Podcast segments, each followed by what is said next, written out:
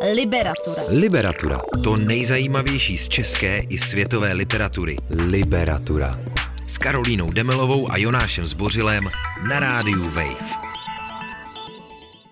Na Radio Wave začíná Liberaturu. Zdraví vás Karolína Demelová. My se dneska podíváme na druhou knížku Matěje Hořavy, který zazářil svou prv- prvotinou Pálenka, což stvrdila ostatně i cena Magnézia Litera pro objev roku. No a zatímco Pálenka zavedla čtenáře do české vesnice v rumunském Banátu, v aktuální knížce Mezi přistání budeme spolu s vypravěčem utíkat z šedivého panelákového sídliště v Tbilisi. A to do hor, k moři, ale i do vzpomínek. A novinku se mnou dneska probere Jan Němec, spisovatel a také redaktor obou Hořavových knih. Ahoj Honzo. Ahoj. Tak eh, možná pojď na samý začátek vysvětlit našim posluchačům, proč tu místo tebe nesedí sám autor Matěj Hořava? No, já bych mu to rád přenechal, eh, tu židli, ale Matěj vlastně jde proti proudu trošku v tom, že eh, ty své knihy nechce doprovázet osobně a, a spíš stojí v pozadí vlastně i to samotné jméno, které je na obálce Matěj Hořava, je pseudonym takže já ho tady prostě zastupuju jako redaktor a jsem v takové právě zvláštní pozici, eh, že eh, na jednu stranu eh, vlastně to samozřejmě respektuju, protože myslím, že každý autor má právo ten text nedoprovázet a ty texty vlastně by měly obstát sami o sobě. Na druhou stranu samozřejmě jako autor mám pocit, že o těch knihách nejlíp by měl mluvit ten, kdo je napsal, takže já jsem tady takový náhradník. A zároveň předpokládám, že v nakladatelství Eh, z toho obecně taky asi nemají úplně radost, když eh, autoři eh, se chtějí takhle moc stáhnout do ústraní. Tak já myslím, že kdyby to takhle dělal každý druhý autor, tak by to asi jako byl problém, ale tím, že třeba hostu, pokud vím, snad ten Matěj je jediný takový případ, tak ono zase vlastně pro ty média taky je to něčím zajímavý, že prostě je v tom nějaký tajemství, že většina lidí neví, kdo ten Matěj Hořava ve skutečnosti je. A a pamatuju si tehdy, když vyšla ta pálenka a byla nominovaná tehdy na magnézii literu, tak eh, Pavel Mandis se asi třikrát ujišťoval, že opravdu někdo jako Matěj Hořava skutečně existuje a není to nějaká hra třeba, není to nějaký jako jiný známý autor, který akorát se vytvořil další identitu. Takže myslím, že mm, vlastně je to něčím zvláštní a, a zase takový problém, jako to pro host určitě tak není. to samozřejmě je jedna z variant, že nakladatelství host mystifikuje a jsi to třeba ty. Kolik no, lidí si myslíš, no. že jsi to ty? Ne, já myslím, že, že, že už snad eh, nikdo na začátku, eh, když vyšla ta pálenka, tak párkrát jsem se s tím setkal. Uh, musím říct, že Matějovy knížky jsou jako uh, jedny z mála, bych řekl, uh, které v hostu vychází, který bych jako napsal rád vlastně. Že by mi to nevadilo, kdybych jako skutečně byl autorem těch textů, protože jak ta pálenka, tak to mezi přistání, myslím, jsou jako literárně velmi, velmi vycizelované věci a velmi jako nějakým způsobem poctivě napsané věci, prožitý věci, takže bych se za to nestyděl, ale bohužel teda skutečně jsem to nenapsal já, napsal to prostě Matěj. Zkusíme ti věřit. Eh, ty říkáš eh, prožitý věci, obě ty knížky Eh, jsou avizovaný jako do jisté míry, nevím do jaké míry autobiografický, takže tam můžeme jako detektivové případně vypisovat nějaké indicie a vlastně, když si to se skládáme, tak o tom Matějovi, vypravěči Matějovi, možná o autorovi Matěji Hořavovi, toho zase víme docela dost, si myslím. Asi jo, asi jo, tak já tady se dívám právě na tu anotaci, co je na zadní straně eh, té knihy a tady opravdu eh, je použitý ten termín autobiografická kniha. A jestli se nepletu, tak eh, tu anotaci si psal přímo Matěj, takže mm, on sám to takhle zjevně vnímá a myslím, že přestože to určitě jako není zase jako jedna ku jedné s tím skutečným životem, tak vlastně v těch základních jako parametrech eh, to odpovídá. No, takže ano, jako člověk nezná pravou identitu autora, možná nezná tvář, ale tak to nakonec není tak důležitý, protože jako o tom vnitřním světě toho autora eh, vlastně toho jako člověk zjišťuje až až. Hmm.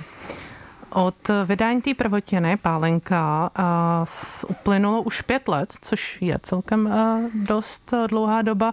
Kam se od té doby Matěj Hořava posunul? A to myslím literárně a třeba i doslovně. Minimálně teda asi z Banátu do, ano, do Gruzie. Ano, to je ta Jasně. část té otázky. Doslovně se posunul uh, východně uh, z Banátu do, do Gruzie, kde už je několik let a a teď tam z okolností právě odlítá v těchto dnech zase. No a literárně já si myslím, že se vlastně jako příliš neposunula. Teď to nemyslím, jako že by to mělo být problém, nebo nemyslím to pejorativně. Ty knihy, ta pálenka a to mezi přistání jsou vlastně jako hodně podobný.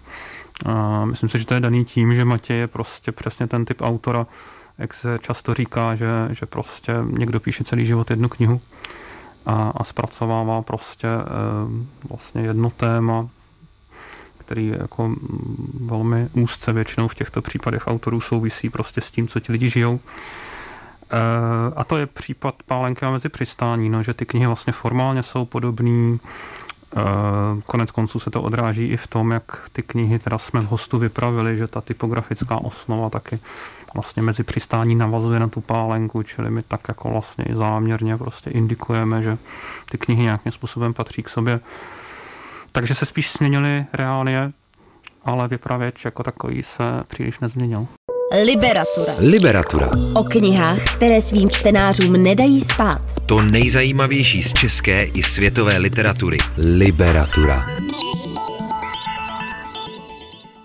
Ty jsi říkal před písničkou, že je to autor, který zpracovává stále jedno téma. Já s tebou souhlasím. A doved bys to pojmenovat? Co je Matějovo téma? Uh, téma možná není to nejpřesnější slovo, těch témat ve skutečnosti tam bude víc. Eh, spíš si myslím, že Matěj je ten typ autora, který zkrátka píše o tom, o tom co žije.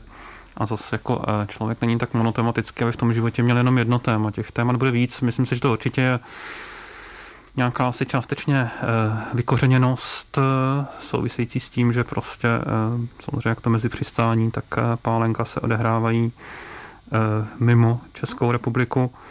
Určitě to je vlastně dětství eh, jako nějaký místo, kam eh, obě ty knížky se propadají zpátky. Určitě jsou to milostní vztahy, protože v obou těch knihách jsou ženy, některé dokonce tady v mezi přistání, no minimálně jedna se, se vlastně objevuje z té pálenky. A zároveň si myslím, že je to nějaký vlastně pozorování toho okolního světa, no, že jak v tom mezipřistání, tak v té pálence, myslím, jako část toho kouzla spočívá v těch jako Matějových očích, kterým on se dívá na ten svět, který vlastně poznává, protože je v těch destinacích nový a, a tím pádem to s ním poznávají i ti čtenáři. Hmm. Já navážu na, to, eh, na tu vykořeněnost, kterou si zmiňoval. Eh, já jsem asi víc než spálenky, anebo protože už si ji tak dobře nepamatuju po těch letech, tak v mezipřistání jsem uh, hodně cítila to pnutí toho takového toho v úvozovkách útěkáře, jak nevydrží dlouho na jednom místě, i když si říká, jo, teď tady to bude dobrý, má tam te, tu chvíli, kdy teď nevím, na Moravě, nebo jestli bylo přímo eh, v Brně, se tam usadí, ale potom už zase má to pnutí, že by potřeboval někam hmm. odjet, hmm. ideálně někam na východ, ideálně někam uh, daleko. Hmm.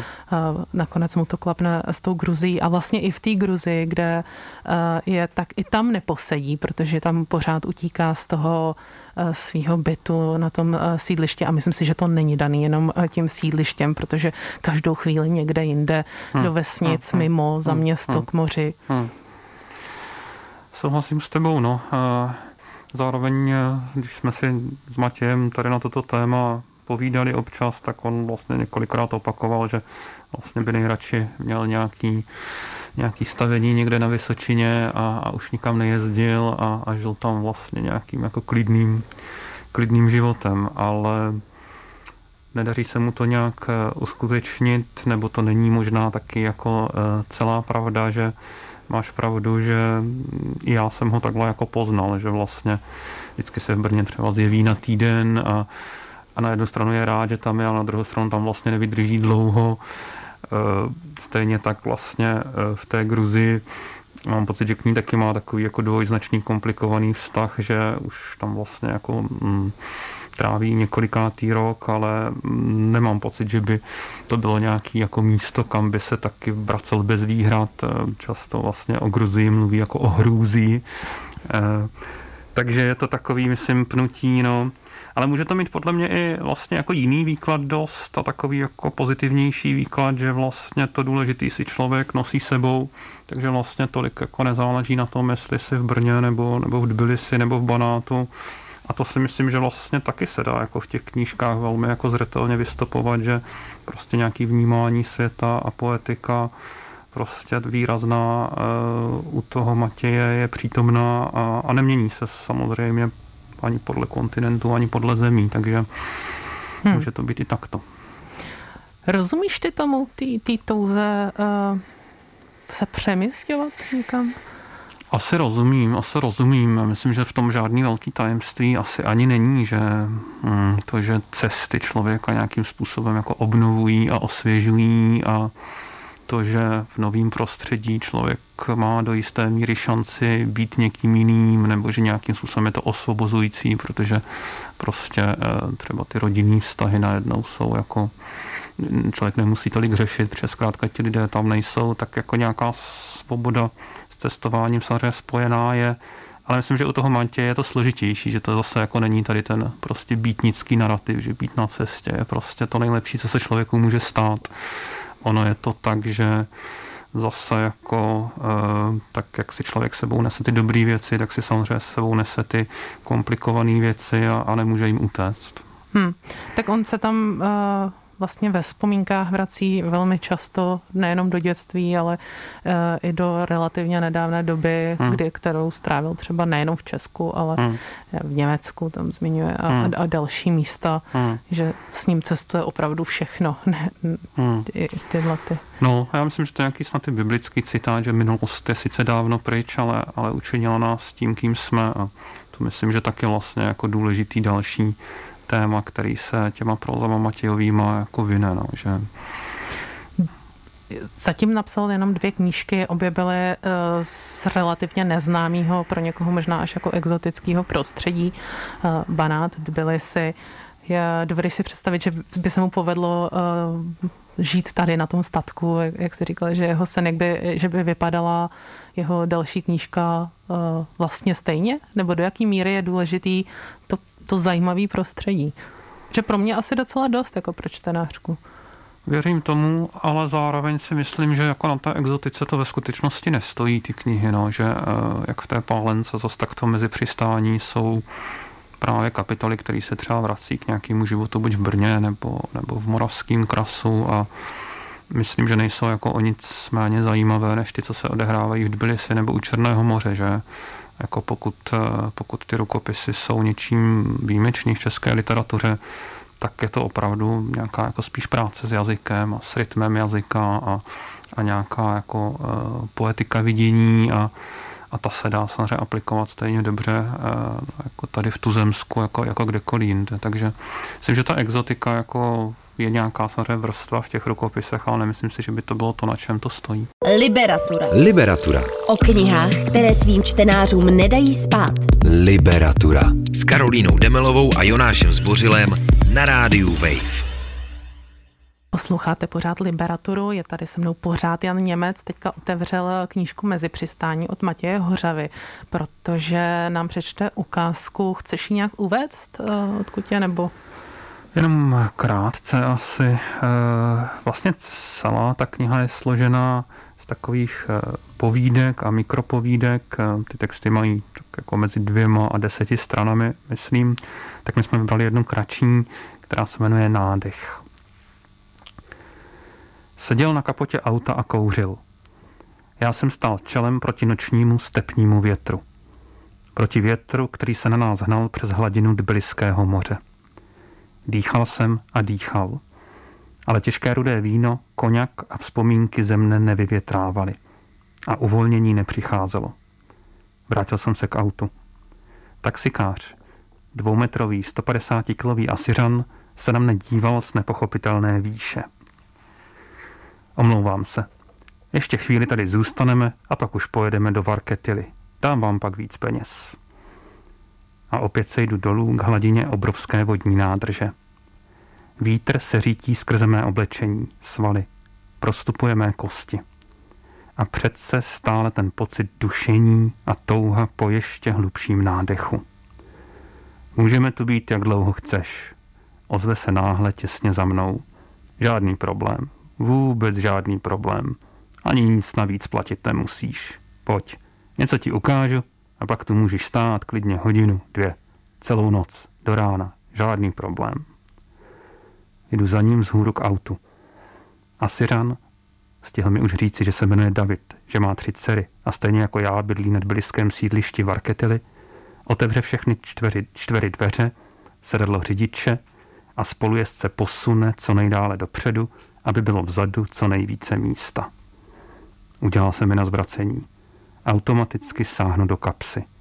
Velký klíč od železných dveří svého přízemního bytu se vřu pevně v dlani, připraven vrazit jej taxikáři vší silou do obličeje. Jsem připraven uskočit, běžet, plavat ledovou vodou, uniknout kamkoliv před těmi nestvůrně velikými, patrně násilnickými, ba zbrhlickými hnáty. Ale Syran se sám a s hékáním souká zadními dveřmi do auta a na zadním sedadle se schoulí do embryonální polohy. Tohle zas pomáhá mě, bratře, oddychuje stěžka. Ty dýcháš moře a mě zas pomáhá už jen a jen tohle. Nevím proč. Nikdy jsem to nikomu neřekl. Nikdy jsem to nikomu neukázal. A nevím, proč to teď ukazuju právě tobě. Obr se schoulí do ještě sevřenějšího klubíčka a stále povídá. Prý někdy vyjede za město a leží takhle v autě celý den. Ženě řekne, že pracuje. Celé rodině řekne, že od nevidím do nevidím jezdí pod Bilisy a okolí. Ale ve skutečnosti leží ve stepi na zadním sedadle svého automobilu. Nespí. Nepustí si rádio. Z toho by zešílel. Kdyby si v tu chvíli pustil rádio, zcela jistě by se pomátl a už by nikdy nenalazl cestu zpět ke své ženě, ke svým dětem. Co tomu říkáš, bratře?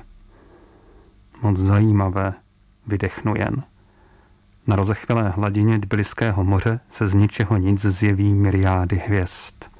Z okolní stepy k nám dolehne vití šakalů. Liberatura s Karolínou Demelovou a Jonášem Zbořilem na rádiu Wave. Liberatura. Před písničkou si čet ukázku z mezi přistání, kde teď to parafráziu zaznělo um, od toho taxikáře, nikdy jsem to nikomu neřekl, nikdy jsem to nikomu neukázal, ukazuju to až tobě, bratře. Což mě přijde takový uh, zajímavý rys, který tam uh, vypravěč i tematizuje. Já jsem se tady vypsala jinou citaci. Každý blázen, ne lépe, každý člověk se mi do pěti minut svěří úplně se vším. Jako bych byl němá mrtvola, která už nemůže nic vyzradit. To je taková zajímavá vlastnost, možná skvělá pro spisovatele, eh, že se mu každý eh, do chvíle otevře. Jo, to, co si četla dokonce, je z té kapitoly, kterou jsem četla, jsem to krát vynechala, protože tam je v závorce a v tom čteným textu ty a já závorky. jsem si ale říkala, jestli to tam bylo, nebo jo, jo, jo, máš to, máš to z té stejné kapitoly. No, eh, tak jednak pro spisovatele je to skvělá vlastnost a myslím si, že v Matějově případě si představuju tam ještě jako hraje roli to, že vlastně je cizinec. Že a cizinec je taky vlastně ta postava, která přichází do nějakého prostředí, kde není doma a často to je tak, že tomu cizinci ti místní řeknou víc, než eh, řeknou těm jako starým známým, že, že ti cizinci jsou občas eh, takový, takový vrby tak si představuju, že v Matějově případě to může být i takto. No. To tam je zase z další ukázky, kterou nebudu číst celou, tečky, tečky, když mluvím mize, svou mizernou gruzínštinou, myslí si, že jsem postižený nebo blázen, dokud tím sám nevysvětlím, že jsem prostě a jen cizinec. Hmm, hmm, kde to zmiňuje. Je to uh, třeba, jako mě to zní jako skvělá praktická rada pro někoho, kdo chce někde načerpat uh, reálný příběhy uh, zajímavých lidí, vyjet někam do zahraničí a ne, nechat si jako cizinec vyprávět poslouchat? Asi jo, asi jo. Já myslím, že s trochou šikovnosti to není až tak těžký, no, že uh, spousta lidí samozřejmě v sobě má jako uh, hodně příběhů a akorát je potřeba uh, je nějak očroubovat nebo odzátkovat a Myslím, že Matěj toto v sobě jako opravdu má, no, že v sobě má nějaký prostor, který ti druzí cítí a, a do toho prostoru je možný nějakým způsobem nalít teda ty, ten svůj příběh, že prostě jsou lidi, kteří umí poslouchat, jednoduše řečeno. Samozřejmě potom už je další věc, a to už je asi spíš Matějovo tajemství, co s tím dál dělá, protože eh, přestože ta kniha je autobiografická, tak samozřejmě vždycky i s tou jako osobní zkušeností nebo s tím, co člověku někdo řekne, se, se nějak dál literárně pracuje. Ty příběhy určitě eh, nezazněly tak, jak jsou podaný v té knize, minimálně po té formální stránce. Takže ono to zase není jenom tak, že by prostě člověk někam přijel a pustil diktafon a, a pak to přepsal do té knihy. Hmm.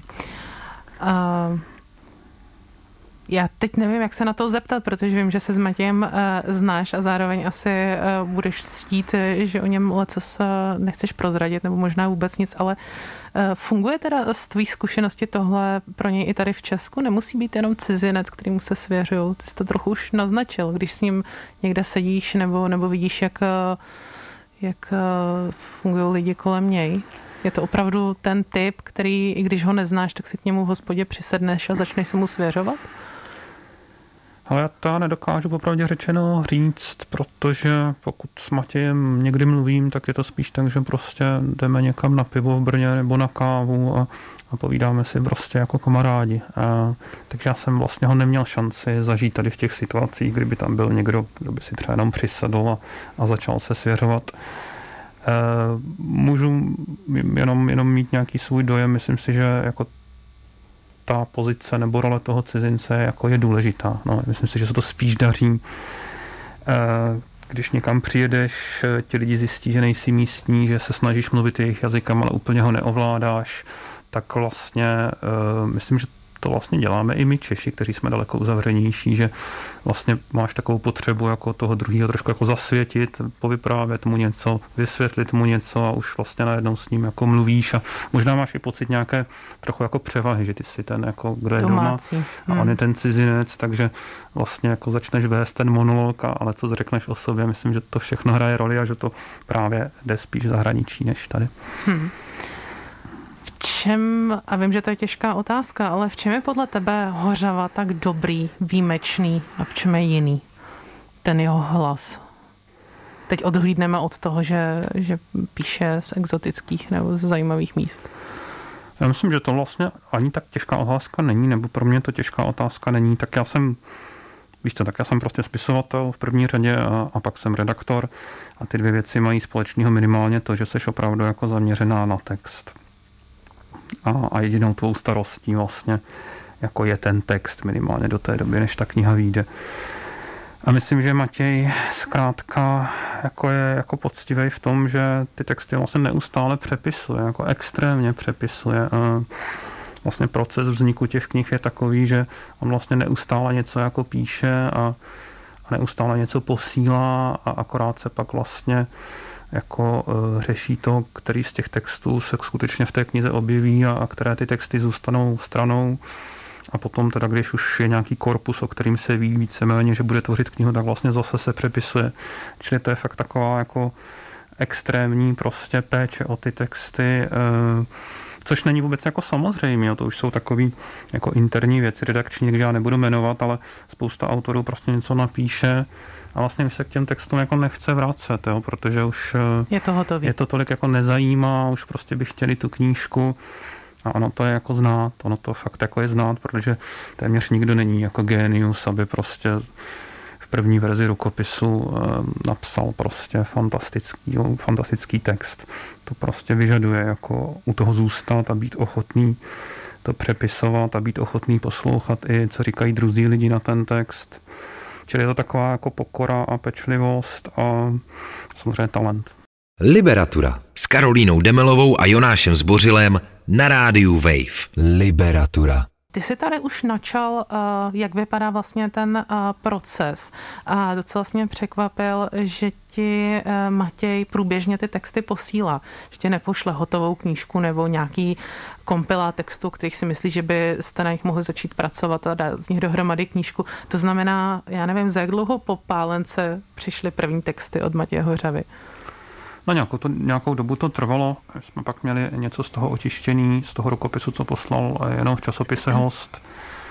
Ale ta knížka, to mezi přistáním, přestože to, já nevím, je, je celkem útlý, že jo, má to nějakých eh, kolik, 150 stran, ani ne, tak jako vznikala dlouho, protože Matěj podle mě ve skutečnosti jako ani nepíše konkrétní knížka, no prostě píše texty a až těch textů je, je určitý množství, tak to třeba někomu ukáže, ale neustále vlastně nějaký texty dopisuje, nějaký texty naopak z toho jako korpusu eh, výjímá takže když jsme se tady bavili mezi, během písničky, tak já jsem říkal, že to je trošku jak balíček karet, že prostě se tím dá různě zamíchat a něco z toho ubrat, něco, něco přidat podle toho, jakou hru zrovna člověk chce hrát.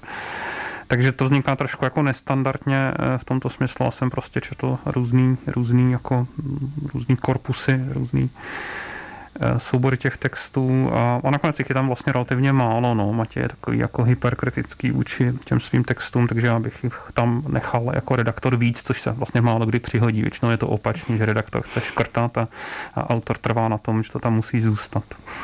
Mám samozřejmě jako svrbění, protože bych si chtěla přečíst eh, ty, minimálně ty, které si myslí, že by do té knížky hmm. patřily. Hmm.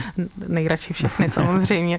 Uh, jak dlouho to trvalo od uh, nějakého prvního souboru textu, který ti poslal k tomu vydání? Jak dlouho jste tam přeskládávali ty karty v balíčku?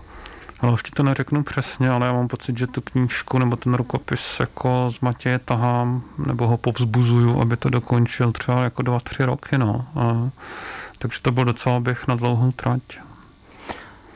Bylo většina uh, toho času uh, trvalo to psaní dalších a dalších textů, anebo to přeskládávání?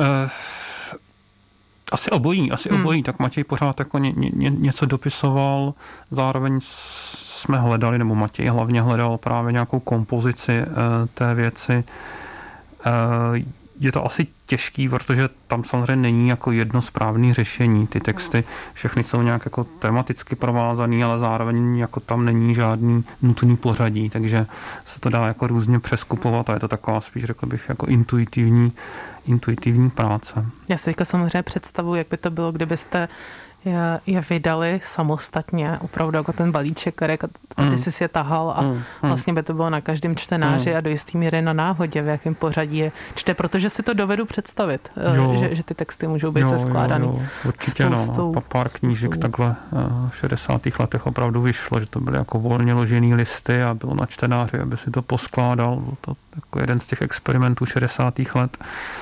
Tady by to šlo taky, eh, je to prostě technologicky náročnější, než to svázat, takže Matěj nakonec se musel prostě pro eh, jeden způsob rozhodnout. Hmm. Znova taková otázka, která by asi byla na Matě, ale zkusím ji na tebe. Jaký typ je autora? Na mě to působí, že jsou to takový skoro až jako deníkový zápisky. Jestli píše kontinuálně pořád, že si pravidelně sedne a, a zapisuje, nebo jsou to nárazové věci, nebo to asi víš, já nevím, jestli nám to řekneš. Myslím, že jo, myslím, že Matěj vlastně pořád si něco píše, no, hmm. jako pořád, že opravdu jako ty, ty bloky sebou nosí a, a něco si zapisuje a je to předpokládám jako nedílná součást jeho života. Eh, spíš si myslím, že pro něj potom jako je náročný právě z toho tvořit nějaký celky. Možná právě proto, že vlastně to je nějaký kontinuum, takový jako neohraničený, takže pak z toho vytvořit eh, nějakou knihu je, je mm, jako těžší úkol, než, než to samotné psaní možná. Poznal jsi hned, když eh, ti přistála na stole pálenka nebo nějaká její první verze, že tohle je opravdu ten objev? Hmm. Že to je něco, co jsi jo. tam dlouho neměl? Jo, jo, myslím, že jsem to poznal hned, no, protože e, tak prostě některé věci se poznají na pár odstavcích e, a, a myslím, že právě, právě ta pálenka i to mezipřistání jsou ten typ literatury, která jako nepotřebuje právě žádný doslovy a nepotřebuje prostě žád, žádnou takovou tu jako marketingovou šlehačku, protože protože ten text jako opravdu obstojí sám o sobě. No, není, není asi pro každýho, protože je to text hutný, je to text lirický, ta práce s jazykem tam není úplně jako samozřejmá, ale zase na druhou stranu pro toho, kdo má rád literaturu, tak jsou to ty věci, které ocení. Já ji vřele doporučuji jak pálenku, tak mezi přistání, protože já jsem se těšila jako malá, jako na Vánoce, na další knížku. Nemůžu se, se nezeptat, jestli už eh, Matěj Hořava posílá. Předpokládám, že píše, nebo doufám, že píše, ale jestli třeba už něco neposlal. Ne, tak já myslím, že pro Matě jako jsou to nějak taky jako vnitřně náročný eh, procesy, to, to vydávání knihy, takže myslím, že jako teď pauza. je jako někde zalezlý a, a je rád, že to jako, že má chvilku klid. Tak mu necháme chvilku klid a mezi tím se to všichni přečteme nebo se, se vrátíme k pálence, což já plánuju. Záměrně jsem si ji nechtěla uh, číst hned před nebo po mezi přistání, ale mezi přistání doporučujeme. Myslím, že i Jonáš, který tady sice dneska není, ale byl z, ní, byl z toho podobně nadšený jako já. Honzo, moc ti děkuji, že jsi přišel a zastoupil tu autora Matěje Hořevu eh, při představování mezi přistání. Pokusil jsem se. Děkuji za pozvání a naslyšenou. Naslyšenou. Čteš si v tramvaji, ve vaně i pod peřinou? Přidej k tomu podcast Liberatury a poslouchej kdykoliv a kdekoliv. Více na wave.cz lomeno podcasty.